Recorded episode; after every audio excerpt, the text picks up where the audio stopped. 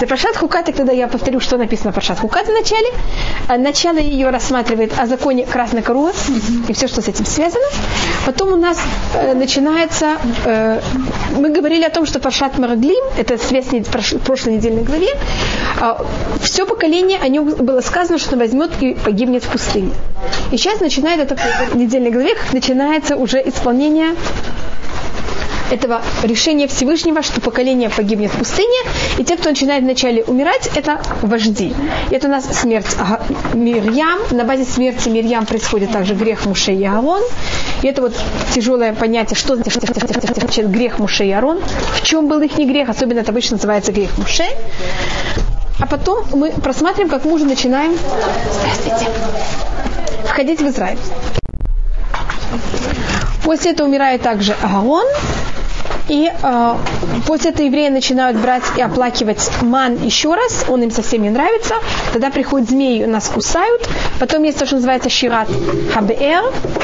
Это песня, которую мы пели в воде.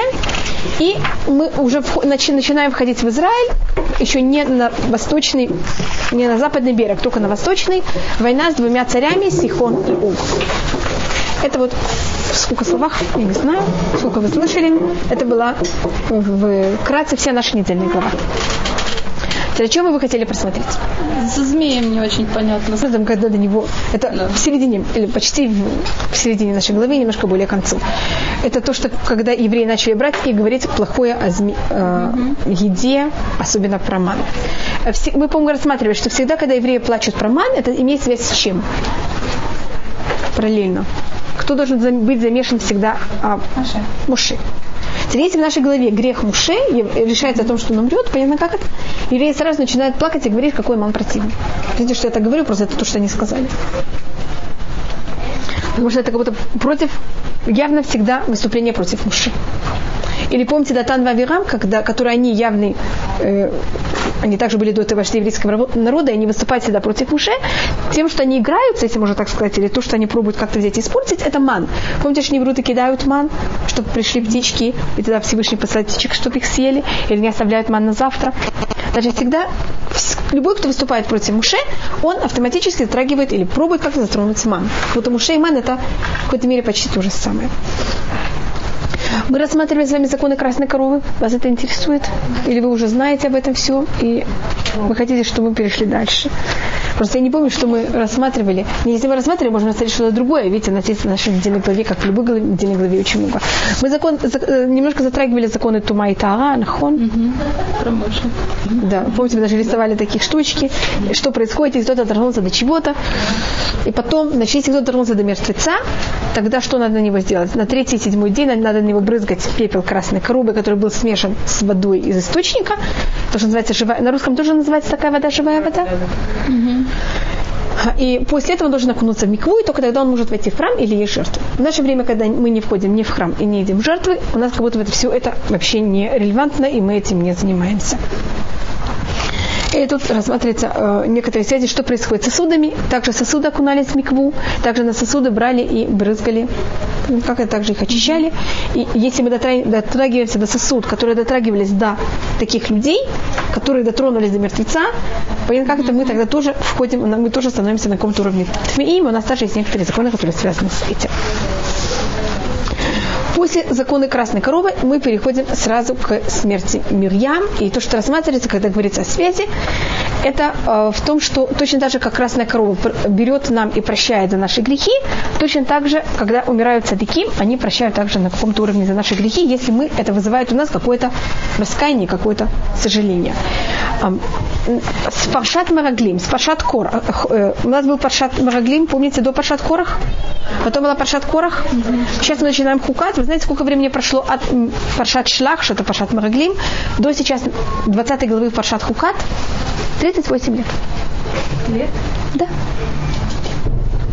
Мы послали посланников, и тогда что Всевышний нам обещал? Что мы остаемся в пустыне 38 лет. Понимаете, почему я говорю 38? Mm-hmm. Потому что мы уже до этого были полтора года. И потом у нас будет еще полгода перед тем, как мы входим в Израиль. Который вот сейчас вот это будет Пашат Хукат. А между ними что происходит? 38 лет полного затишья. Вообще никаких связей с Всевышним. Между Муше и Всевышнего, и за счет этого также в какой-то мере Муше к еврейскому народу. Есть только, по-моему, мы рассматривали, что есть мнение, что Пашат Корах происходит только вот в этот период, когда евреи в таком ужасном отчаянии. Помните, мы рассматривали об этом отчаянии, которое вызвало к тому, что какая-то была эм, оппозиция к Муше, и Кор ей пользуется для того, чтобы взять и выступить против Муше. А облако этого не было уже? Оно все продолжается. Иман. Иман тоже продолжается. Это связь. То есть Да. у них это вообще нормально, да, кажется, по Да, но- связь более как бы... Но они знают, что они причины на смерть. Они знают, что они отсюда не выйдут, хотя бы взрослое поколение, молодежь знает, что они да, войдут в Израиль. И у них погода становится нехорошей. И эти 38 лет, э, есть там спор, с какого момента, это с Хета Эгель с Хета Мараглим, а, евреи не делают обрезание своим детям. Потому что погода отвратительная. И опасность, что если делают обрезание, ребенок может, понятно как-то, не выжить. Теперь, кто продолжает делать обрезание своим детям, это только колено Леви. Просто я говорю о том, что вот это, эти 38 лет, они, положение всего еврейского народа немножко другое. И за счет этого все эти 38 лет они не могут принести жертву Песах. Потому что жертву Песах можно приносить только в случае, если все, все семейство, все мальчики им сделали бритмиля. А если у отца есть сын, которому не сделали обрезание, отец, по одному мнению, также не может взять и есть жертву Песах. Не только ребенок, дети, понятно как это, а так как большинство людей, у них были же дети, которые сейчас в течение этих 38 лет рождаются, делать бритмиля опасно, поэтому, понятно, все как будто, вся служба, она в какой-то мере совершенно другом уровне. Теперь, когда мы войдем в Израиль, мы должны будем взять и сделать обрезание заново всем, всему этому новому поколению, которое родится в течение последних 38 лет. Если у вас еще какие-то вопросы, что происходит 38 лет, пожалуйста. Даже облако есть, но это облако, оно не, эм, не в такой форме до этого, до. Значит, есть спор. До хата Эгель явно была очень хорошая погода. И не было вообще никаких проблем делать обрезание, не было никаких там проблем с этим. Есть мнение, что было после Хэта Эгель, есть мнение, что это стало после Хэта Магаглин, что погода очень испортилась. Не, не, не, дожди это не совсем пусть, это пустыня. Это могут быть какие-то другие, понятно как-то. И есть облака есть, потому что без обла- облаков вообще невозможно там жить, но все-таки погода нехорошая. Можно поподробнее, как они каждый раз 9 августа ложились А, да, да, у нас. Это мы еще немножко. Значит, каждый раз так рассматривает Мидраш, что каждый раз 9 аба, и как раз мы находимся в этот момент, когда они, это они прекращают последний раз. Они брали, копали себе все Девочки, все, кому исполнялось сейчас 60 лет, все, коп- это явно. Есть мнение даже, что все, тем, кто исполнил 60 лет, конечно, копали все могилы и шли туда спать. И, как вы понимаете, всем, кому исполнялось 60 лет в этом году, они не просыпались. Что да? Да. Нет, женщины все остались живы. Вы помните, как мы говорили, что все женщины, которые вышли, не вошли. А последний сороковой год, мы еще, вот как раз мы сейчас до него доходим. 9 мы сейчас находимся в сороковом годе, только мы находимся, здравствуйте, в первый месяц мы находимся в месяц Нисан. Мы еще немножко дойдем до Тишабе Ав. Просто если вы спросили, я сейчас забегаю немножко вперед, это тоже будет в нашей недельной главе. Они, э, всем, кому исполнилось 60 лет, взяли, выкопали себе могилы и пошли туда спать. Но так как тем, кому в 40 году исполнилось 40, э, 60 лет, они, им было меньше, чем 20, когда был Хета Эгель. Им было 20 в Хета Мараглим, но им не было 20 в Хета Эгель. А Всевышний только наказал тех, кому было уже 20 лет, которые были совершеннолетние, уже в Хетам Эгель. Так, понятно, как это? Они только когда дошли до э, совершеннолетия только в Хет Мараглим. И они взяли и проснулись на завтра утром все. И все встали. И они решили, что, знаете, они просто не посмотрели правильно, э, и они ошиблись. Должно быть календарь еврейский как-то ошиб. Значит, календарь был неправильный, потому что, видите, они все остались живы. И они на завтра пошли снова спать в окопах. Окопы это можно назвать могилы, как вы хотите их назвать. И на завтра они снова проснулись. И так они делали в течение шести дней. Да, это не очень приятное испытание, как вы понимаете. А почему после шести дней не прекратили? Потому что, знаете, что 9 аба, у нас же месяц, он всегда связан с Луной. 9 аба, луна еще явно не дошла до целости. А в 15 день месяца ав, что происходит с Луной? Она явно целая, тогда уже невозможно ошибиться между 9 и 15. Так когда дошло до 15 дня, понятно, почему я сказала 6 дней, тогда Луна была полностью круглой, и было понятно, что все уже явно 9 ава прошло. Поэтому у нас есть многие вещи, которые произошли 15 ава, и первая вещь, которая произошла 15 ава, это что прекратили умирать евреи в пустыне. И Всевышний кого-то пожалел тех евреев, которых им было, понятно сколько? 20 лет во время Мераглим. Но им они не было еще им 20 лет во время Хет Эгель, они стали живы. Поэтому те, кто погибли, были только те, которые, понятно, как-то были совершеннолетние в обоих грехах, а не только в одном. Сейчас мы находимся в первый месяц, значит, месяц Нисан. Понятно, как это? Мы еще до Нисан это первый, а Ав это пятый. Еще пять месяцев будет то, что вот я вам сейчас рассказала. И вот наша недельная глава как раз охватывает эти пять месяцев. Когда евреи уже понимают, что все уже, почти уже все, кто сейчас живы, они уже войдут в Израиль. Только они, какая, те, кому должно сейчас исполниться 60 лет, они не знают, что они все войдут в Израиль, но Тара уже знает, что они все войдут в Израиль. Понимаете, какая тут происходит вещь? Поэтому они еще возьмут и лягут, в могилы, в окопы, которые себе возьмут и будут копать, а тут же говорится, и я могу прочитать, «Воевоу бне Исраэль коль хайда». И пришли все евреи, вся община в Мидбартин, в Беходе Шаришон в первый месяц. И спрашивается, почему говорится, и пришли евреи, вся община. Понятно, что если пришли евреи, пришла вся община, они же как-то не делятся. Имеется в виду, что все, кто сейчас пришли, все уже останутся живы, и никто не погиб. Никто уже не должен умереть.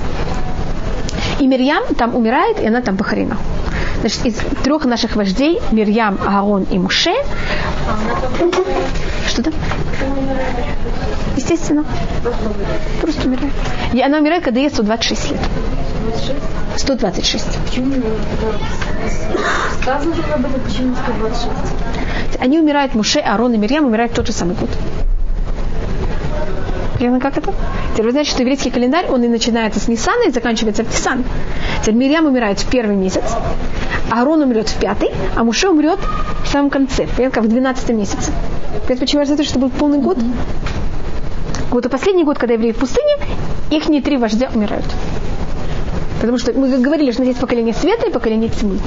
И в момент, когда другое поколение должно войти в Израиль, они, у них должны быть другие вожди, поэтому последний год что происходит? Смена, смена вождей. Мирьям единственная женщина, которая умерла. Да. В пустыне то, что мы знаем, это о ком говорится, что она умерла, и всех женщин, это только Мирьям. А знаем, где она похоронена? Мы, тут говорится, что она была похоронена в Кадыш. Но где-то точно я не знаю. Теперь могила Аарона показывается в Иордане. Я вам только очень не советую туда ехать. Были евреи, которые собирались туда ехать, не одна, были целые группы. И известно, что Эль-Кайда в Иордане хотела на них взять и покушать. И иорданские армия их до этого затекла, просекла, или как это называется на русском. И она их, понимаете, понятно, как это? Посадила, но известно, что это было достаточно опасно. Так я, не- я вам не очень советую, хотя это может выглядеть очень экзо- экзотично. А а где Мирьям, я не знаю. Я никогда не слышу, что показывали могилу Мирьям, но могилу Арона я знаю, что показывают. Или они все ложились так спать, Тиша, Тиша Б'Ав, или так ложились спать только тем, кому исполнялось 60 лет. И последний год, понятно, что произошло. Им 6 ночей они так спали. Пожалуйста, можете пройти. Есть две женщины, о которых написано в Туре, что они умерли, значит, из пророков. У нас есть женщины-пророки, у нас есть также про матери. Теперь мы знаем, что умерла Мирьям, мы знаем, в Туре написано, что Мирьям умерла, в Туре написано, что умерла Сара, в Туре написано, что кто еще умерла.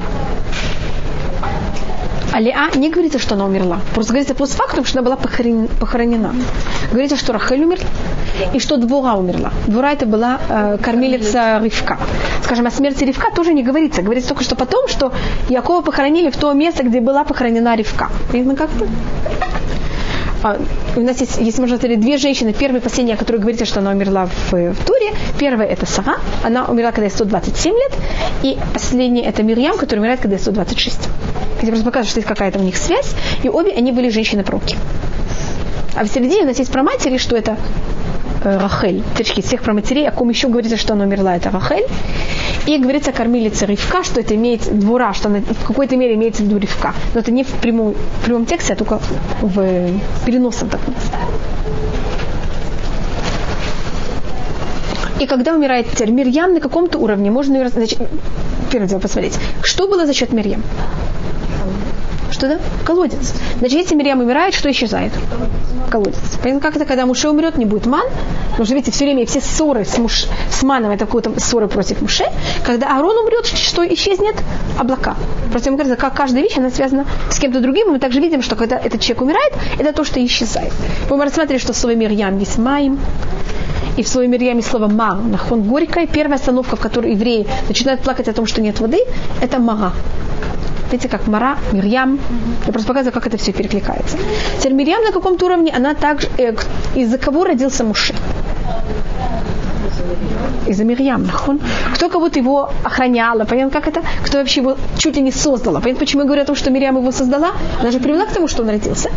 И она поэтому в какой-то мере его защита. В момент, когда умирает Мирьям, что произойдет сразу с Муше и Арун? Они понятно, как это?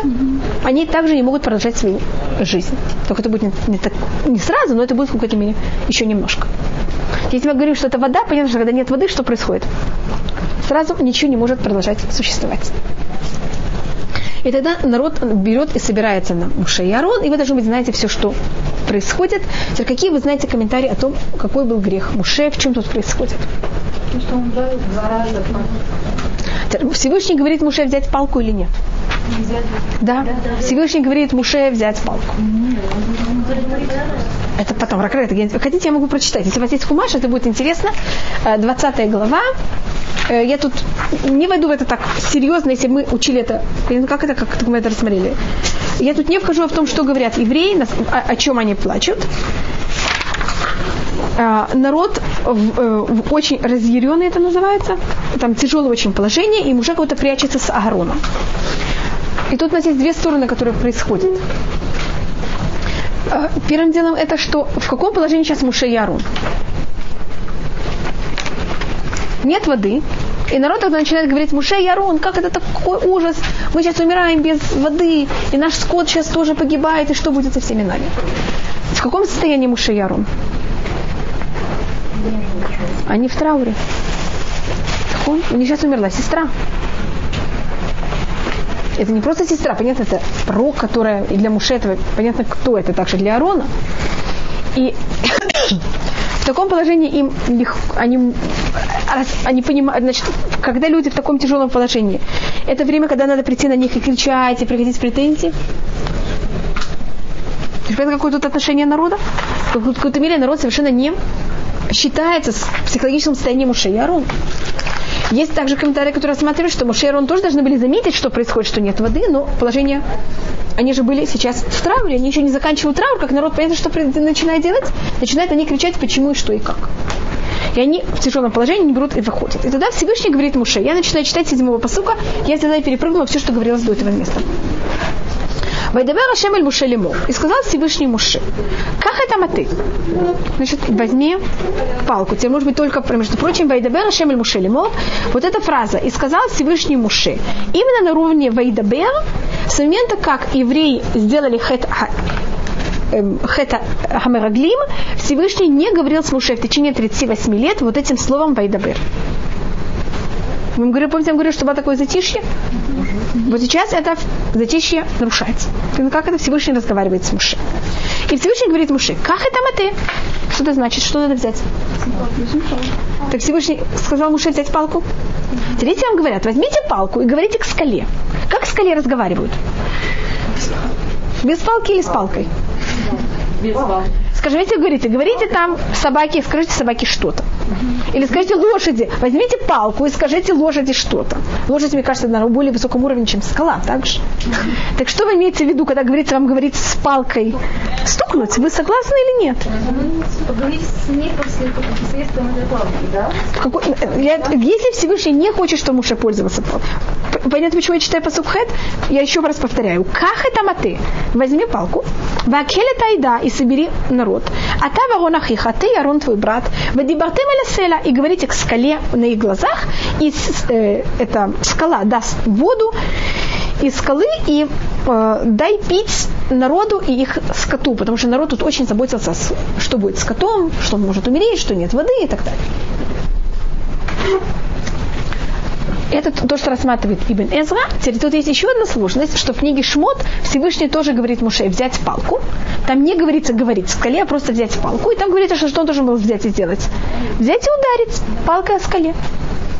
И поэтому, когда говорится скала и говорится палкой, что Муше помнит? Что уже один раз надо было бить. Поэтому понятно, что делать Муше?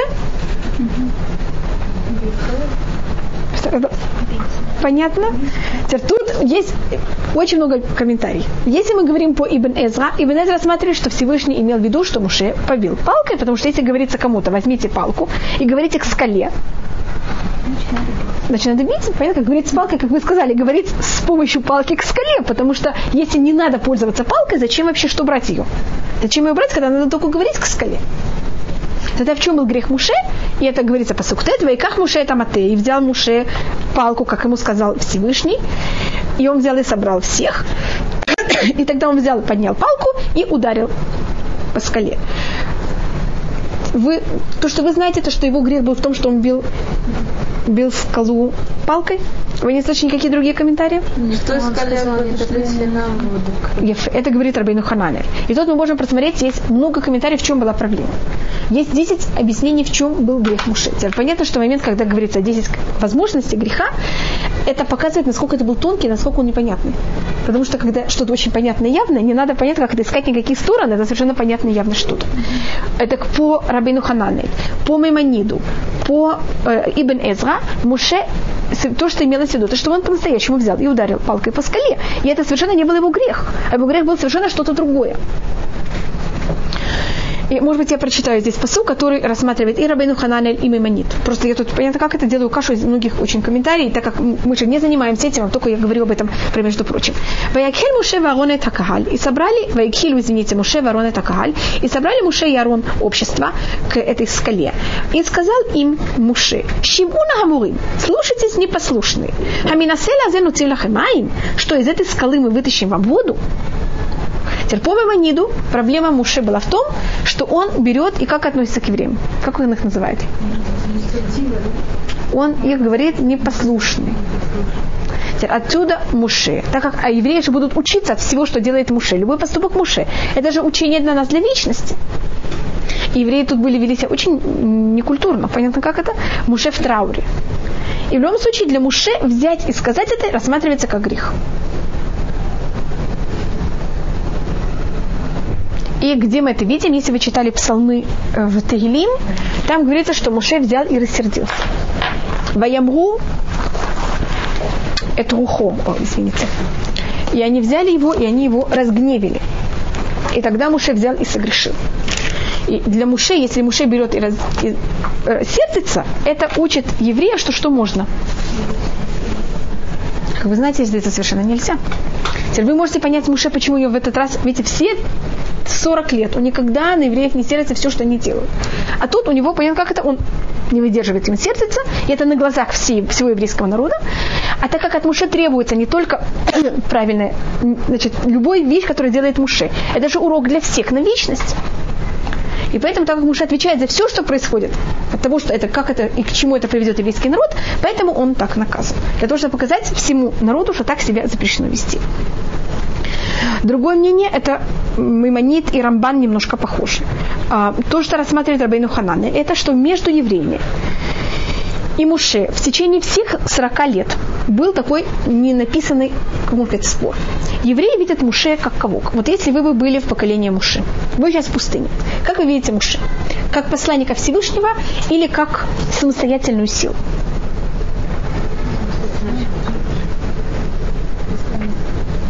Понятно, в чем спор. Заметьте, когда происходит хэта эгель, когда происходит, как, когда евреи делают золотой телец, нет муши, что нам делать, когда нет муши? Всевышний же есть все равно. Когда, и тогда они убивают Хура, они чуть ли не, понятно, Аарон в очень тяжелом положении, они его чуть тоже чуть ли не убивают. Никто не может сопротивляться против еврейского народа. Как Муше приходит, Муше берет золотого тельца, спокойно его уничтожает, сжигает, никто не выступает против Муше. Потому что золотой телец был вместо кого? Вместо Муше. Поэтому отношение евреев к Муше, понятно, как что? Как что-то какая-то духовная, какая-то самостоятельная сила. И Муше все время пробует доказать еврейскому народу, что он ноль, что он никто. И поэтому так важно, что Муше очень скромный человек, потому что если Муше был Хасва Халиля менее скромный, понятно, какая-то могла быть ужасная опасность, могла начаться культ личности, непонятно что.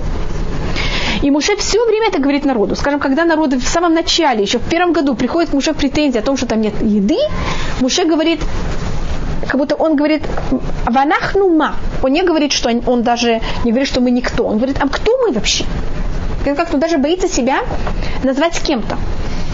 Что если он скажет, что я там маленький, я там, понятно, как это, так они говорят, а, Муше просто маленький, он, понятно, как это, но, но он кто-то, поэтому он даже не говорит что какое-то имя, название себе. Он говорит еврейскому народу, ванах, ну маки талинули. Все, что вы говорите, это против Всевышнего. И это то, что Муше делает в течение всей своей жизни. А тут, что он говорит еврейскому народу, когда они там стоят, и говорится, что это скала, произошла какая-то проблема, и скала где-то спряталась, вы слышали такую вещь, и тогда они говорят, хамин хаселя, что из этого скалы, мы же этой скалы не можем, мы только можем из какой-то другой. Хамин хаселя, ноци лахемайм. Что такое ноци? Ноци это в множественном числе, значит кто? Мы. Муше и Аарон. И это дает еврейскому народу, не знаю, как, как будто бы как печать, или как это можно сказать, какое-то ощущение, что кто такой Муше и Аарон. Они вытаскивают, они берут и приводят к тому, что есть вода. Что они должны были сказать? Аминаселя зе йоци лахемай. Что такое йоци? Всевышний. Не мы, мы вообще никто. В момент, когда они говорят Аминаселя зе ноци, это мы, значит, народ понимает, что кто такой Муше Ярон. Они в состоянии, они могут. Они говорят, что из этой скалы мы не можем, а из другой мы можем. Как будто они Хасвихалили это делают. И это снова оставляет отпечаток какого еврейского народа? Очень тяжелый, очень опасный. Поэтому уже не может продолжать жить, а что он должен сделать? Умереть, а то уже что превратится в глазах еврейского народа? Видом. И это одно из объяснений, почему также место похоронения, захоронения Муше мы не знаем до наших дней. Здравствуйте. А то бы это место во что могло превратиться? Вы понятно, как место паломничества, непонятно во что и как. Извините, может быть, комментарий, который также рассматривает, что грех был не в палке, просто он очень, это э, объяснение очень популярное, поэтому я провожу, привожу еще несколько мнений. Значит, по Рабейну Хананы, это Нуци Лахемаю, то, что они сказали Нуци. По Ибенезра проблема была, что они стукнули не один раз, а больше, чем один раз. Просто я сказала это про между прочим, но не входил в эту комментарию. По, Муре, э, по Мимониду и Рамбану примерно. Это было то, что Муше что сделал рассердился на, на евреев, назвал их Шимуна Гамурим, слушайте, непослушны. А по э, Сефара Икарим, который написал Раби Йосиф Альбу в 1300, в самом конце 14 века, он рассматривает, что грех Муше был в том, что он не осветил имя Всевышнего и не взял на себя, в какой-то мере рассматривается как комментарий против Рабину Ханали, как будто, против, ну, сказать, абсолютно противоречащее против Рабину Хананель, что Муше должен был взять и сказать, что Всевышний все может. И когда они подошли к какой-то скале, и Муше говорит, нет, нет, это неправильная скала, мне нужна какая-то особая скала. Это не подходящая. Так народу кажется, что что такое? То есть какие-то какие фокусы, понятно как-то. А Муше нужно сказать, Всевышний может все. Хотите от этой скалы? Пожалуйста, я стукну, и будет от этой скалы. И тогда было бы кидуш освящение имя Всевышнего какое? Более великое. А тем, что он уже сказал, нет, я не могу эту скалу, мне только нужно другую скалу как что-то выглядело в глазах еврейского народа, менее как будто осветилось имя Всевышнего. И тут по раби, э, Сефара Карим проблема была Муше, что он не взял немножко больше на своих плеч. Поэтому почему это так рассматриваю? Что можно сказать, Всевышний, помоги мне даже от этой скалы. Так это по комментариям, когда, как вы замечаете, в чем не была вообще проблема. То, что Муше стукнул палкой. Я вам привела, по-моему, Сефара и Карим, э, Рамбам и Рамбан, Ибн Эзра, и кого еще привела? И Рабейну Ханани. Они, вообще, они знали, да, что близится Израиль? Конечно. Они вообще туда хотели? Очень. Точно? Да. Что-то начинает казаться, что не так уже хотели. Кто? Евреи или Муше и Арон? Нет, евреи. А, евреи, это другая. Я думала, что имеется в виду Муше и Арон. Муше и Арон там понятно. Они не Да, они хотят в Израиль они, э, они хотят уже им на каком-то уровне, это мы сейчас немножко посмотрим, и они это говорят как раз, что вот мы сейчас все время находимся в стране, в месте, где нет ничего невозможно сажать, а мне также, если перечисляют, это, тут нет маком зера, тейна, гефен, римон. Они тут перечисляют тейна, гефен и римон. Это, если вы знаете, у нас есть семь сортов. Тут они перечисляют, что в этом месте нет зера. Это всякие зернышки, это как пшеница и чми. Так это эти два сорта. Тейна, вы знаете, что это? Это инжир, гефен это виноград, римон это гранаты. Что они не перечисляют? Финики. А как вы знаете, финики всегда растут где? В пустыне, в оазисах. Поэтому они могут сказать, ты нас не привел в месте, где финики.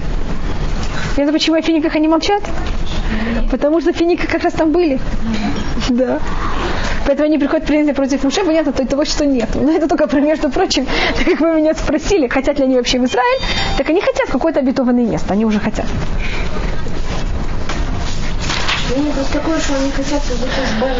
Что они была проблема, что Муше взял и ударил палкой. И как-то тут я рассмотрела четыре комментария о том, что проблема была совсем не то, что он ударил палкой, проблема была совсем в чем-то другом. По мнению, что проблема была так, да, в том, что он взял и ударил палкой, как рассматривали Тращи, и тогда в чем проблема? Что народ что не научился? Слушаться. Народ только научился, что когда надо слушаться. Только из-под палки. Так говорится по-русски. А если нет палки, а только приходят и вежливо говорят, скала, пожалуйста, дай воду. Так пока не ударят, ничего не будет. И что евреи от этого научились? Что если их не наказывают, они не должны слушаться. И тогда это рассматривает Орахаим. Это комментарий, который дает Раши. И Орахаим этот комментарий очень развивает. Значит, я просто беру это мнение, не привожу еще добавочные добавки, только привожу продолжение к этому комментарию Орахаим. Если вы видели, э, может быть, может быть, я вам рассказывала, это 30, э, извините, это 79-й э, псалом в Тегилим, может быть, я его рассмотрю, как он начинается. Это Мизмор Асаф. Баугуим, э, песня Асафа. Пришли Элюким, Баугуим Нахалатеха. Пришли народы в, твою, э, в твой в твой удел. Ты мой это Харкучех. Они взяли и осквернили дом твоего храма. Самый то Ушалаем ли им. Они взяли и превратили Иерусалим в развалины. И так далее. Теперь, если вы пишете такой псалом, вы бы его начали словами «Песня ля Асаф», «Песня Асафу», Предложение там еще лучше, как вы понимаете. В виду еще лучше, еще тяжелее, еще прагматичнее. И спрашивает Урахаим, почему это называется песня Асафа? Она должна была называться плач Асафа. Или кина, на иврите называется кина. И у нас есть такая форма лирическая, так можно сказать, в поэзии есть такая форма, у нас есть формы стихотворений в Танахе, которые называются песни или воспевание, и у нас есть форма, которая называется оплакивание. Скажем, когда Давид оплакивает смерть Шауля, это называется кина. Почему же это называется словами мисмо? Говорит это Орахаим, что если бы не этот грех, Муше бы теоретически мог бы войти в Израиль. А Муше, может быть, мы говорили, я не знаю, ли мы говорили об этом, у нас каждый из наших працов имел какое-то качество. Помните, мы говорили об этом вчера немножко? То есть, скажем, Муше, э, мы начнем с э, Авраама. Качество Авраама это что? Это милость. Качество Ицхака, наоборот, сдерживание. Яков – это золотая середина. Теперь Муше, какое его качество? Может быть, вы знаете? Вечность. Нецах. Муше – это вечность. А если вы помните, когда Всевышний просит Муше взять и идти вывести евреев из Египта, Муше соглашается или нет? Нет. Потому что говорит, я знаю, что я их, не, я их выведу из Египта, но я их не веду в Израиль. Понимаете, как это? Я начинаю миссию, которая никогда не закончится. Как будто я ее не закончу, кто-то другой ее закончит. И он говорит, шлах на я ты шлах. Всевышний, пошли уже тому, кто это закончит. Потому я хочу набрать на себя миссии, которые моего качества. Я хочу сделать то, что я начну и закончу на вечность навсегда. Теперь посмотрите, Муше нас вывел из Египта, мы вышли из Египта на вечность. Муше нам дал Тору, это Тора вечная, единственная вещь, которая вечна, никогда не может измениться, это Тора. Всего, Муше нас не вел в Израиль, и как вы видите, мы большинство нашей истории, хотя бы пока, не в Израиле. Мы пробуем, мы туда входим, оттуда выходим и так далее. Поэтому, что такое, значит, если бы Муше вел бы нас в Израиль, если бы, понятно как это? Если бы не этот грех, и Муше бы вел нас в Израиль, тогда бы мы бы вошли в Израиль на вечность, потому что все, что делает Муше, это на вечность. А так как мы не научились слушаться без палки, тогда бы мы как себя бы вели в Израиле? Понятно, как это? Мы бы, ну, понятно, почему я говорю, что мы не научились, если бы Муше научил евреев, что надо подходить к скале и говорить, и скала дает воду без того, что ее бьют. Это бы оставило на евреев такое великое впечатление, что надо слушаться без палки также. Да, как евреи такую вещь не научились. Если они войдут в Израиль на вечность, а им же нужна палка, понятно, почему им нужна палка, уже они не научились пользоваться, правильно слушать без палки, тогда придется Всевышнему их очень тяжело наказывать. Потому что понятно, что они будут не слушаться, и они только будут слушаться из-под палки. А Всевышний решил, у нас есть такой вопрос. Что лучше? А, когда будут очень тяжелые муки, понятно, что какая-то часть еврейского народа должна будет погибнуть. И Всевышний сказал, что он предпочитает, чтобы когда надо было взять и как будто вылить гнев или наказать евреев, лучше наказание было разрушение храма, изгнание евреев из Израиля. Желательно Всевышнему разрушить храм, чем чтобы умер еще один еврей выгнать нас из Израиля, чем чтобы умер еще один еврей. Понятно, что когда у нас рассматривается жизнь евреев. И то, что называется, Мидраш, как он это называет, что Всевышний взял и вылил свой гнев, вместо того, чтобы выливать гнев на людях, он вылил свой гнев на Итим Ваваним, на камни и деревья. Почему, что такое камни и деревья? Почему тогда в пустыне умирали эти тысячи вообще? Даже быть невозможно было. Значит, и почему я это говорю сегодня? У нас также, скажем, есть вопросы. Израиль или что-то другое. Я, как сказали, не вхожу ни в какие более серьезные вопросы, что произойдет и как. И, может быть, если сейчас эти люди идут из этой территории, и как, как ужасно к ним относятся, я не хочу ко всему этому относиться. Я просто не хочу, чтобы это как-то рассматривалось как политический какой-то взгляд. Я просто говорю, что у нас взгляд Торы и взгляд евре... и нашей религии это, что если есть вопрос жизни и вопрос земли, явно что стоит на первом месте? Жизнь. Если вопрос храма и жизни, конечно, жизнь предпочитается, чем храм. И Всевышний предпочел, понял, как-то вылить свой гнев на камней и деревьев, значит, что храм состоял из камней снаружи, а он был внутри облицован деревьями. Поэтому называется что Акадош Богу Шафах это хамато алицим ваваним. Понял, как-то на деревьев и на камней. Это и символика храма, и символика Израиля, потому что как выглядит страна? Страна это камни и деревья. Чем вылить свой гнев на, люд- на людях. А так как муж за счет того, что евреи научили, не научились тому, что они могут слушаться без палки, если муж их ведет в Израиль, тогда из Израиля их невозможно выгнать. И тогда, когда надо будет наказывать, их надо будет наказывать внутри Израиля. А невозможно будет пользоваться вот этой возможностью, как изгнание, которое как будто бы очищает очень много греха, без того, что люди умирают. Так понятно, почему Муше сейчас не может вести евреев в Израиль? Потому что если он их ведет в Израиль, не будет какой возможности? Знаете, и это то, что рассматривает Орхаим, и поэтому он говорит, что а, этот псалом начинается «Мизмог Асаф». Э, что это? восхваление Асафу или это песни Асафу, что как раз можно было взять и разрушить храм, можно было изгнать евреев из Израиля. Это песня, потому что за счет этого какая-то часть еврейского народа была спасена, и поэтому это не начинается словами киналь Асаф, плач Асафу. То, что я им сейчас рассказала, это Оахаим. Раби Арбанель рассматривает, что так как евреи, это поколение, оно уже совсем другое, Муше не может быть их вождем, и поэтому Муше их не будет в Израиль. У них уже очень большая разница. И то, что Муше похоронен в пустыне, это в какой-то мере э, для того, чтобы взять, искупить и как-то помочь евреям э, исправить этот грех. За бестселлер это достаточно было комментарий на грех Муше.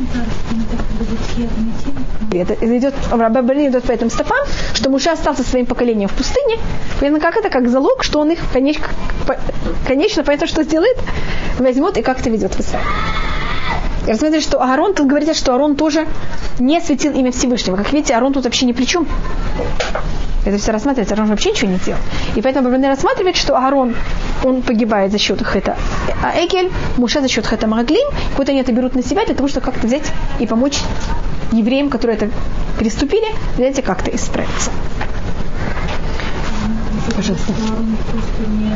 Каждый комментарий, который мы рассматривали, Муж Аарон находился рядом, и он в какой-то мере не остановил Муше, и поэтому он также вместе с Муше наказан.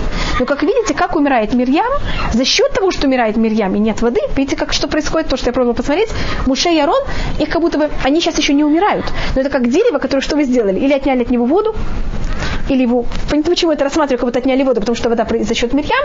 И понятно, что если нет воды у этого дерева, что через несколько, некоторое время, они уже с этого момента уже не могут жить, еще немножко они за счет этого эм, прекратят свое существование. Сейчас рассматривается, что евреи... Значит, мы сейчас идем в Израиль. 38 лет. Мы скидались по пустыне, мы закончили скитание, мы дошли, сейчас идем уже стремительно уже в Израиль. Не просто э, гуляем. И мы сейчас хотим войти в Израиль. У меня тут нет возможности ничего рисовать, я очень извиняюсь. Вы помните, как выглядит Синайский, Синайский полуостров? Евреи гуляют по всему Синайскому полуострову и доходят до юго-восточной точки входа в Израиль. Понятно, что такое юго-восточный? Вы помните, где находится Мертвое море? Мы сейчас находимся в точке южнее, чем Мертвое море. Вот где-то рядом с Илатом. где-то примерно, только на другой стороне. Мы хотим войти в Израиль. И на другой стороне э, этой пустыни там уже находятся какие-то населения. На, на юге там находится э, народ, который называется Идом. Идумляне, потомки Исава. Евреи тогда стучатся к ним в дверь. Понятно, что там не дверь, а понятно, как это. Посылают посланников в дипломатических э, руслах это называется, и просят разрешения пройти через Эдумлян для того, чтобы войти в Израиль. Эдумляне выходят мечом и говорят ни в коем случае. Мы не дадим вам пройти через нас. Теперь понятно, почему именно мечом. Они говорят, это же то, что нам дал наш отец. Помните, что Ицхак, что он сказал Исаву, Вальхал Бехат Ихье, ты будешь жить на твоем мече. А когда евреи просятся, они говорят, и мы молились Всевышнему, и Всевышний нам ответил. Как будто каждый, понятно, как это, гордится своим. Яков говорится, мы молились нашим голосом, а Исав говорит, здравствуйте, вот мой меч. И поэтому я не дам вам никак пройти. И тогда евреям приходится взять и обойти. Теперь пустыня, она нейтральная территория. Вы, должны быть, это знаете. Мне кажется, также в наше время, в древние времена, пустыня вообще не делилась между нациями она была ничейной, поэтому евреи могут петлять по пустыне. И могут обходить вот на, на, на фоне пустыни, поэтому по пустыне всех стран, которые находятся вокруг Израиля. А Израиль, он обетованный, и вокруг Израиля уже есть также страны, через которые евреи должны пройти для того, чтобы войти в Израиль. Вы даже можете посмотреть на картах. Если видите на картах прямые границы, что вы знаете? Там пустыня, потому что всегда, когда каждому важно еще один миллиметр, вы знаете, как выглядит граница. А в пустынях никому не важно там сколько-то, даже километров в какую сторону, поэтому делаются совершенно прямые такие э, границы. И когда мы начинаем обходить Эдом, нам становится очень плохо. И говорит на это Мидраш, посмотрите, евреи не, не были под властью эдумлян. Эдумлян, как вы знаете, это рассматривается из, наше изгнание римское, когда, когда Рим берет и изгоняет евреев из Израиля. И мы не, мы еще даже не входим в них, мы только начали понюхали, так можно сказать, или почуяли, или я не знаю, как это правильно на русском рассматривать. Эдумлян, нам сразу стало так плохо, мы сразу начали плакать. И сразу, вы знаете, кто умирает? Умирает Агарон. Агарон, он же символика священник, он первый главный священник. И это показывает то, что кто отнимет у нас возможность служить в храме, и вообще понятие храма, это будет Эдом. Как мы только до них доходим, мы теряем Агарон. Хотя Арон уже все равно должен был умереть. Но я говорю, почему это подчеркивается, именно вот эта связь. И Арон умирает в какой месяц? Я уже говорила, какой месяц? Месяц Ав. Понятно, почему месяц Ав. Рушходыш Ав, как вы знаете, оба храма были разрушены 9 Ава. И начиная с 1 Ава э, и вавилоняне, и также римляне, они уже были внутри Иерусалима, и война уже была в самом городе. Поэтому, начиная с месяца Ав, у нас очень тяжелый период. И вот видите, как Агрон берет и умирает сразу в этот момент. И тогда евреи берут и оплакивают Агрона. У нас есть только предание, как это все происходило. Тут об этом говорится, потом это говорится также в книге Дворым, что после смерти Агрона у нас что, чего мы лишились? Облаков.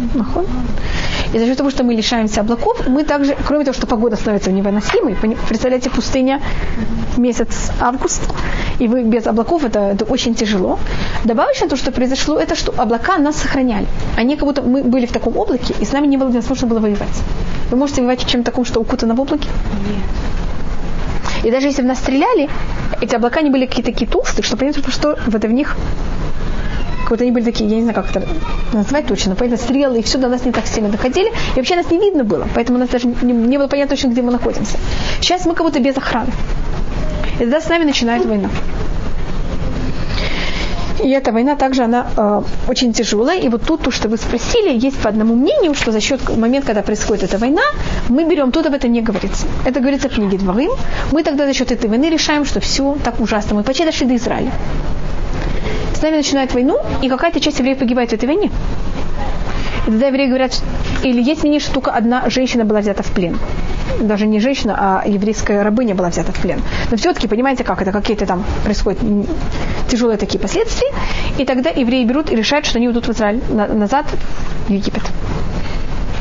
Которые они уже забыли о нем вообще. И говорят, все, мы так не можем. Видите, вот только мы дошли до Израиля, посмотрите, что произошло. А что будет, когда мы начнем настоящие бои? И тогда колено Леви бежит за евреем. И начинается гражданская война. И часть левитов убита, и часть евреев убита. Пока левитам как-то они могут взять и уговорить евреев, что евреи пошли назад. И тогда, после после этого они берут, и они успели уехать назад 8 поездок. Их надо было сейчас, понятно, как это тащить назад 8 поездок. И тогда они берут и снова делают траур о смерти Аарона. Вот траур о смерти Аарона был в двух местах. Я, может быть, вам не должна была всякие такие, всю такую правду рассказать. Она тут не рассказывает, она рассказывает в другом месте. Но просто рассказать о том, что все, то, что происходит в пустыне, это не так просто, не так легко, как это кажется, когда мы читаем. И понять, что мы тоже люди, с нами тоже такие вещи происходят. Кто нападает на, после смерти Агарона? По преданию, это были амаликитяне, которые были переодеты в кнанитян. И они говорили на одном языке, были одеты по-другому, евреи не знали, как... И они специально это сделали, чтобы припутать евреев, когда евреи будут молиться. Что евреи будут молиться, что понятно, как это захватить такой-то народ, а будут казать, что другой-то народ. Тогда Всевышний, евреи молились и сказали Всевышний, пожалуйста, дай нам этот народ, не упоминая, понятно, кто и как они. И видите, как на, э, амаликитяне снова с нами берут и заводятся, если можно так сказать. Сейчас мы как раз после этого, понимаете, какое положение евреев? Духовное, тяжело, вот они уже должны войти в Израиль, как они только должны выйти из одного состояния в другое, и начинаются какие-то битвы, им очень тяжело. И тогда им что удобнее. Понятно, то, что то знакомое, значит, что всегда неизвестный черт, он более опасный, чем что-то известное. Поэтому они сразу входит ужасный страх, и хотят идти назад. По Барбанелю, то, что мы 40 лет остались в пустыне, одна из целей была также для того, чтобы нас... Мы же были рабы в Египте в течение достаточно долгого времени, чтобы у нас вот эта психология раба взять и знать ее, можно сказать, как это переработать, что мы стали свободные люди, мы не могли даже думать о рабстве и были согласны как будто воевать за свою свободу и за страну. И тогда народ берет и начинает плакать, э, говорить против Всевышнего и против Муше, когда вот они это все обходят, и умирает Аарон, и есть этот, и также мы находимся рядом с Идомом. И они так говорят против Всевышнего, против Муше, а когда говорят против Муше, автоматически о чем надо говорить? Про ман. Находят, они снова говорят какой-то противный ман, и тогда приходят э, змеи и начинают их кусать.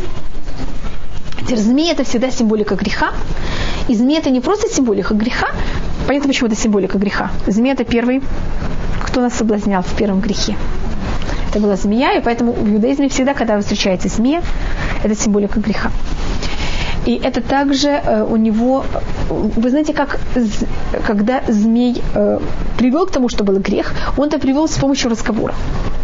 И поэтому всегда это не просто грех, это грех, который связан именно с лишунага. И вы, вы видели, как змея поедает своих, своих э, она поедает целиком. Понятно, как это? Она проглатывает, и потом ее организм он переваривает. Значит, у нее нет никакого понятия чего? Вкуса. И она как это?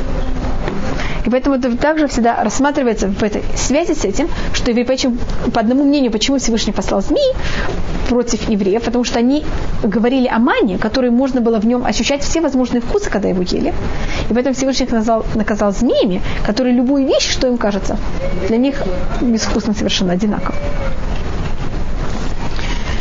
вот эту змею, которую взял и сделал Муше, он сделал ее из меди, поставил ее наверх, это была такая помощь, которую Муше делает еврейскому народу. Значит, когда мы хотим сосредоточиться, и это вещь, которую Муше понимает, и он знает евреев, а, и он старается, конечно, чтобы это не было ни в коем случае никак идол. Есть мнение даже, что от этого пошло вот этот знак в медицине э, змея. Нахон. Есть, есть такое мнение, что это прошло. Понятно, как это отсюда, потому что кто смотрел на него, он э, выздоравливал. Значит, евреи сейчас их покусали эти змеи, и они идут чуть ли не на смерть. Они, если сейчас ему им говорит, если вы сейчас будете молиться Всевышнему, вы выздоравливаете. Если нет, вы не будете выздоравливать. Им тяжело молиться Всевышнему. Теперь, когда есть какая-то вещь, скажем, вы идете в синагогу, то, что вы пошли в синагогу, что вам помогает? Атмосфера сама вам уже помогает. Вы или пришли к стене плача, это вам уже помогает. Теперь, то, что Муше делает эту змею с, и ставит ее на высоко, это для того, чтобы помочь, что делать евреям? Взять и сосредоточиться. А не хасвахалил, что вы это как-то верите, считать, что это как-то поможет. Через много лет эта вещь превращается в идолопоклонство. И все, кто болели, вы понимаете, когда-то пришли к этому, посмотрели, помолились и выздоровели, через сколько-то лет. Что делают евреи? Каждый раз, когда кого-то что-то болит, идет к этой змее и молится уже не для того, чтобы сосредоточиться и чтобы это помогло молиться Всевышнему, а молится уже кому? К самой змее. И тогда царь Хискияу, это происходит э, сколько лет, примерно сто лет до разрушения первого храма, он решает, что это превратилось в идолопоклонство, он это берет и э, разрушает полностью и перемалывает это.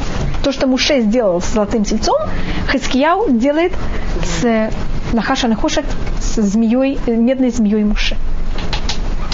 Поэтому как это... И видите, даже вещь, которую сделал Муше, она может превратиться в идолопоклонство.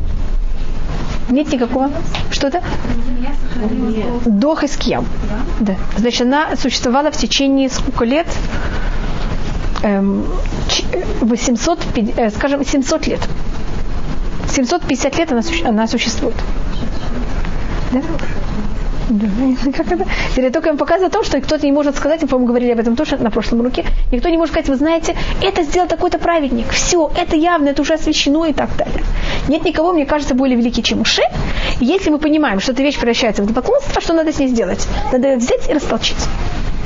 Даже не похоронить, а видите, что сын делает на нее, берет и расталчивает полностью. Так как эта вещь связана с поклонством, мы ее полностью берем и э, уничтожаем.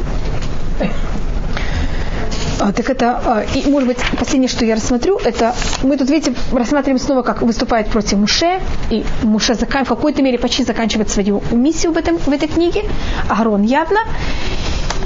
И когда мы должны уже подойти в, э, в Израиль, вы когда-то гуляли на, рядом с Мертвым морем? Mm-hmm. Скажите, вы видели какой там, какой там пейзаж, что там происходит? Там очень высокие горы. И достаточно там, значит, горы там не такие высокие, но так как Мертвое море это же самое низкое место в мире, происходит за счет этого, что даже горы, которые не такие высокие, как они оказываются? За счет этого перепада даже минус 400 метров примерно. Так даже если гора на 400 метров выше уровня моря, она оказывается как 800 метров. Понятно, что происходит даже, есть случаи, когда даже километр, понятно, как достаточно высокие горы, хотя это, они достаточно такие же высокие из-за этого перепада. И там есть, на русском, на иврите называется киньоны, на русском тоже так называется кеньон? ущелье. Ущелье. Там есть очень много ущелий. Вы гуляли в каких-то ущельях, может быть, рядом с Мертвым морем кто-то? В Энгейде, скажем, вы там были? Вы были в каких-то, там есть также некоторые ущелья. И когда евреи входят, для того, что они доходят достаточно близко вот к этому месту, только они находятся с другой стороны Мертвого моря, понятно как, не с нашего, а с восточного, и они входят в такое ущелье. И там, с одной стороны, была гора с выступами, а с другой стороны была гора с выемками. И эмуритяне, это местность, которая там была, она решила, о, очень хорошо, евреи идут внизу, а мы возьмем в этой впадинах, мы туда, как называется, заберемся. И когда евреи будут идти вниз, что мы сделаем? А если вы кидаете камешки с высоты 800 метров, вы знаете, что происходит? Даже это очень маленькие камешки. Притом, если вы высоко, кто-то внизу, понятно, насколько это может быть также метко. И мы тут говорим о примерно больше миллион населения, которое вдруг входит в такое маленькое ущелье. Вы понимаете, насколько, в каком они там положении, и насколько легко, как называется, метать, или как называется? Не очень приятная вещь. Mm-hmm. Что это делает Всевышний? Это значит положение, которое происходит с евреями. И Всевышний делает так, что происходит землетрясение. Как раз в этом месте значит, Всевышний обычно за ним пользуется естественными законами природы, которые происходят, для того, чтобы делать нам чудеса. Только это чудо, потому что это произошло именно в этот момент, когда нам это надо. В, в районе Мертвого моря есть очень много, очень часто землетрясения не знаю, вы знаете, в Евихо, там во всех местах это достаточно, э, есть такая, на иврите я всегда забываю, как называется на русском. На иврите это называется Ашека Сура Африкани. Сирийско-африканская разлом. Разлом. разлом. И в нем происходит очень часто, понятно, когда есть разлом, вы знаете, что в это место как раз оно для, э, сказать, в нем происходит очень часто землетрясение. И когда евреи входят в это место, происходит маленькое землетрясение, которое евреи, которые внизу, вообще не ощущают. А эти две горы, они взяли, немножко сблизились. И вот эти, там уже были в одном месте, я вам сказала, выступы, а в другом месте были выемки. И эти выступы взяли и вошли в выемки. А понятно, что произошло с тем населением, которое оказалось в этих выемках? Евреи тут внизу вообще ничего не знают. И на какое чудо, не знает, что было, не знает, какое чудо было. Это мы, вы знаете, что в Йом Хамиши будет Рошходыш, Рошходыш месяц Тамуз, и мы говорим, в, когда мы говорим Галель, мы там говорим, э, что все народы будут воспевать имя Всевышнего. И они будут воспевать то, то хорошее, что Всевышний сделал нам. Говорится, почему они будут воспевать, а не мы? Потому что они знают то, что они хотели и задумали делать нам. А мы даже это часто не знаем. Потому что мы не знаем, что они задумали, мы не знаем, как Всевышний нас спас от этого. Понятно, как это? Поэтому они могут восхвалять Всевышнего еще больше, чем мы, потому что они знают еще больше, понятно, как это? Все то, что они задумали. И Всевышний это решил, у нас есть такая вещь. Если вы сделали кому-то одолжение, а логически желательно, чтобы вы ему это сказали. Но не для того, чтобы там просить у него, понятно, как это, благодарность, но это хорошо, чтобы человек знал, что ему кто-то сделал хорошее. И это хорошо за счет нескольких вещах. Первым делом человеку приятно, когда он знает, что ему кто-то сделал хорошее. Человек, который сделал ему добро, а если вы делаете добро и никогда не получаете ничего взамен, вам это что приводит? Вам тяжелее потом Делать, делать, понятно, как это, больше и больше. Поэтому у нас говорится, скажем, что если кто-то взял и накормил ребенка на улице, желательно, чтобы он взял и э, покрасил ему глазик, там в Гимаре говорится. Значит, кого-то написал записочку, что я это сделал. Понимаете, я накормил твоего ребеночка. Не там, что эта мама потом пойдет там, давать, а, заплатить за это, но это понятно, что это будет более хорошее отношение. Потому что Всевышний сказал, я сделал такое, сейчас я спас еврейский народ. Я хочу, чтобы они узнали, как такая, такая вещь произошла. И что тогда Всевышний сделал? Такая, сейчас я вам расскажу, это не очень, это будет не очень, как называется, красиво, может быть. Вы помните, вода, которая шла за еврейским народом, когда умирает Мирьям, она исчезает, а потом она восстанавливается. Значит, сначала вода шла за счет Мирьям. Когда Мирьям умирает, она идет за счет Муше и Арон. Облака были за счет Аарона. Когда Аарон умирает, конечно, все происходит за счет Муши. Последние, э, сколько месяцев? Последних 7 месяцев все только за счет Муши. Это почему это все за счет Муше? Потому что Мирьям нет, Аарона нет. А облака есть и вода есть. Понимаете, на каком духовном уровне уже должен себя держать. И тогда эта вода берет и заходит во все эти ущелья. Всевышний делает так, что вода туда поднимается. Знаете, когда происходит землетрясение, также вода также изменяет свое положение. И она потом все это вымывает. И идет гулять по стану еврейскому. Евреи, понимаете, уже там видят в воде. Вам не надо объяснять, нахон? Что это? Они не дотрагиваются, они убегают от воды. И они ее не пьют пока. Пока она не поменяет цвет. Мне кажется, никто и не хочет пить, пока она не поменяет цвет. Понятно, в каком, там, в каком она положении. И тогда евреи начинают понимать, что произошло. И тогда они берут и поют песню в честь э, этого э, как сказать, БР, в честь этой воды, которая шла за еврейским народом. Что спрашивается, здесь евреи в последний сороковой год поют песню в честь этого ручья, который шел все время за еврейским народом. И спрашивает на тебя, почему сейчас? Почему они вспомнили только в самый последний момент? Они же должны были это делать в какой момент? Как только они вышли из Египта. Рассматривали, что сначала, ну, вы знаете, когда вы выходите из Египта, и все время за вами идет вода, что вам кажется, что это норма. Когда нет воды, вы в ярости, что это такое, куда, кто забрал мою воду? А сейчас, в последний год, когда они увидели еще одно чудо, которое эта вода им рассказала, они решили уже понятно, как это, понять, насколько это хорошо, и тогда вот сказать спасибо. Теперь у нас есть три песни в туре. У нас есть Шират Хаям, это песня, которую евреи пели, когда они переходили море. Это песня, которую пел Муше и Гарон, извините, Муше со всем еврейским народом. И она такого, вы знаете ее размеры? Такая средняя. У нас есть песня, которая поет Муше сам. Это Шират Хазину в книге Дворим, которая завещание для всего еврейского народа. Как вы говорите, она очень длинная. Потому что когда Муше поет сам, понятно, что он может, может петь долго. Когда Муше с народом, что он должен? уделять время народу, он должен понимать, что слишком на его уровне он не может петь, потому что народ просто не выдержит. А есть песня, которая поет народ без муши, и она э, занимает три посука. Понятно, как это? Что я хочу рассмотреть каждый на своем уровне. אז ישיר ישראל את השירה הזאת, עלי ואר עלולה, בערך חפרו השרים, קראו הנדיבי העם במחוקק במשנותם, וממדבר מתנה, ומתנה נחלאל, ומנחנאל במות, и последний посук, וממות הגיא ישר בשדה מואב ראש הפסגה, ונשקף על פני שמעון. Это три посука, если вы заметили, которую я прочитала, которая называется Ширата Ям. Ширата Беэр. Теперь в этой песне нет имя Муше и нет имя Всевышнего. Теперь, почему в ней нет имя Муше? Как вы знаете, у Муше с водой какие были отношения? Не очень. Вы помните, что произошло у Муше с водой? Когда ему пришлось, извините, ударить палку скалой, поэтому Муше не хотел, э, понимаете, как это, петь о воде, ему было не очень приятно. И поэтому нет там имя Муше, а Всевышний сказал, если там нет имя Муше, я там тоже не хочу участвовать.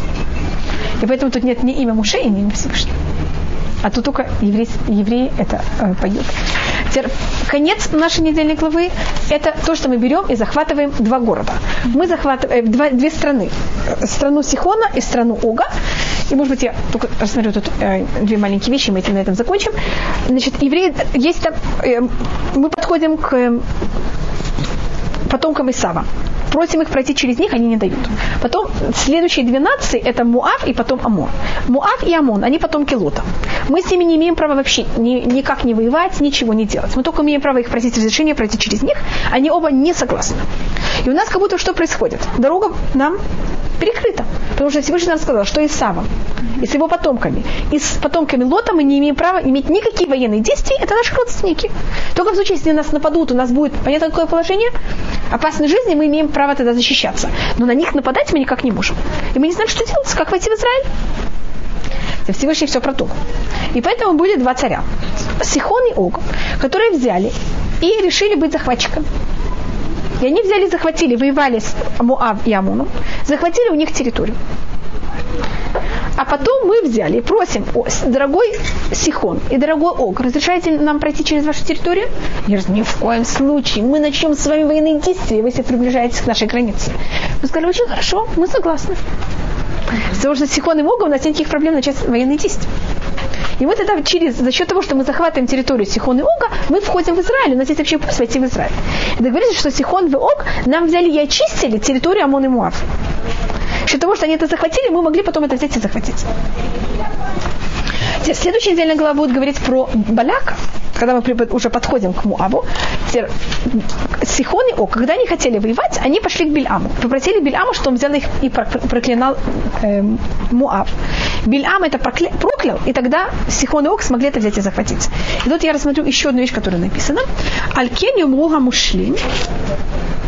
Извините я даже начну до этого. И мы взяли и захватили это.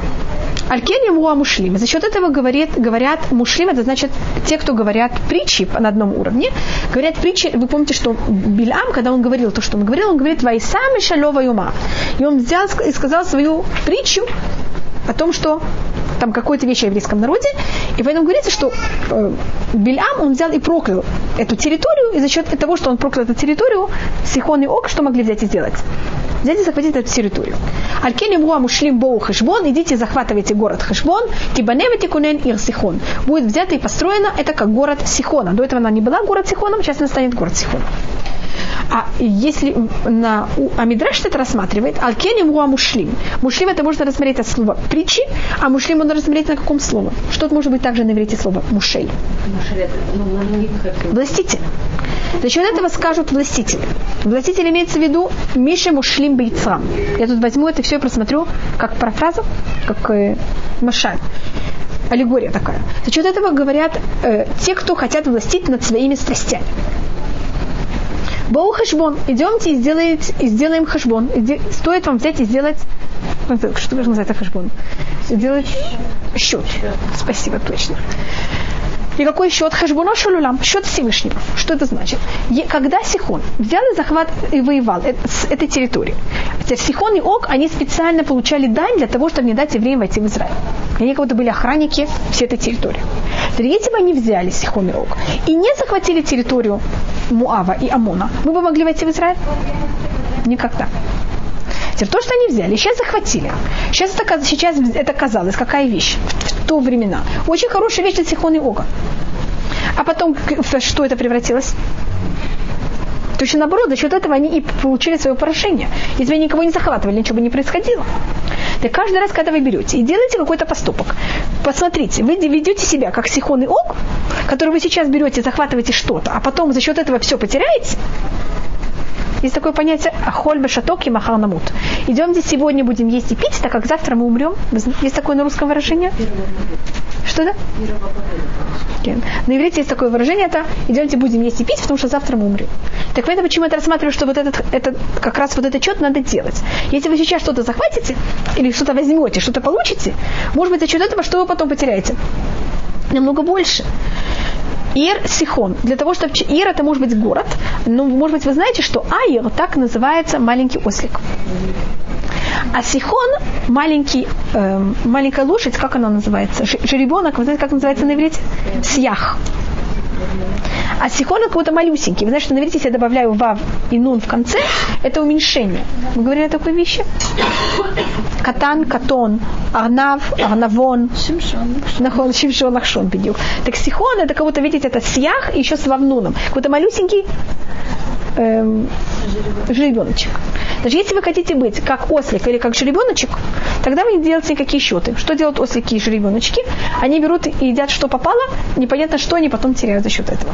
А если вы хотите быть какими людьми?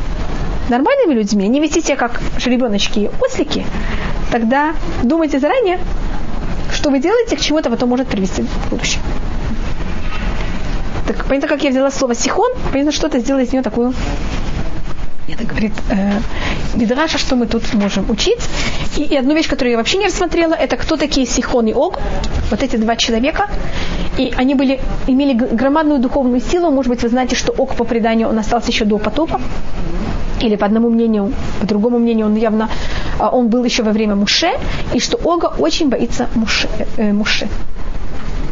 Вы знаете такую вещь? Всевышний говорит Муше, не бойся Ога. Вы знаете, кому говорится не бойся? Если он говорится, не, не боитесь, значит, вы боитесь? Теперь Муше никого не боялся, Ога он боится. Ог имеет духовную очень великую силу. И Мидраш рассматривает, но только это даже есть спор, это имеется в виду кипшуто, это то, что я вам сейчас скажу, это имеется в виду, как это говорится, так это имеется в виду, или это, конечно, имеется в виду в переносном смысле, это имеется какая-то символика этих вещей, что Сихо, Муше, он, его рост был 10 амот. 10 амот это 5 метров. Ну, как раз важно э, число 10, а не понятно, как это, когда я беру это, перевожу в метры, это уже теряет смысл. Потому что тут имеется какая-то символика, а не именно этот рост. Так по Мидрашу Муше был высотой 10 метров, 10 э, амот, и он взял камень, который его величина была 10 амот, и он подпрыгнул 10 амот, значит, он уже на, каком, на какой высоте с камнем? 30 амот, и он дошел до щиколотки Ога. Представляете, какой высоты был ог? Так рассматривать это кипшуто, понятно, как это, что это такой, такой рост имеется в виду, или это имеется в виду какая-то символика. Скажем, одна из возможностей, что это имеется в виду, вы знаете, что у нас от Адама до Ноаха 10 поколений. От Ноаха до Авраама 10 поколений. Что такое-то Ог был понятно из каких поколений? из таких предыдущих, очень древних поколений, и Мушев что попробовал? Когда достигнуть этот духовный уровень и еле-еле смог. Но стоит тут пробую уже дать какие-то комментарии на это. Просто очень известная личность была Ог. Параллельно есть еще Сихон. И я тут не рассмотрела, какая их не сила, и параллельно каких духовных сил Муше должен был воевать, когда он их захватывает.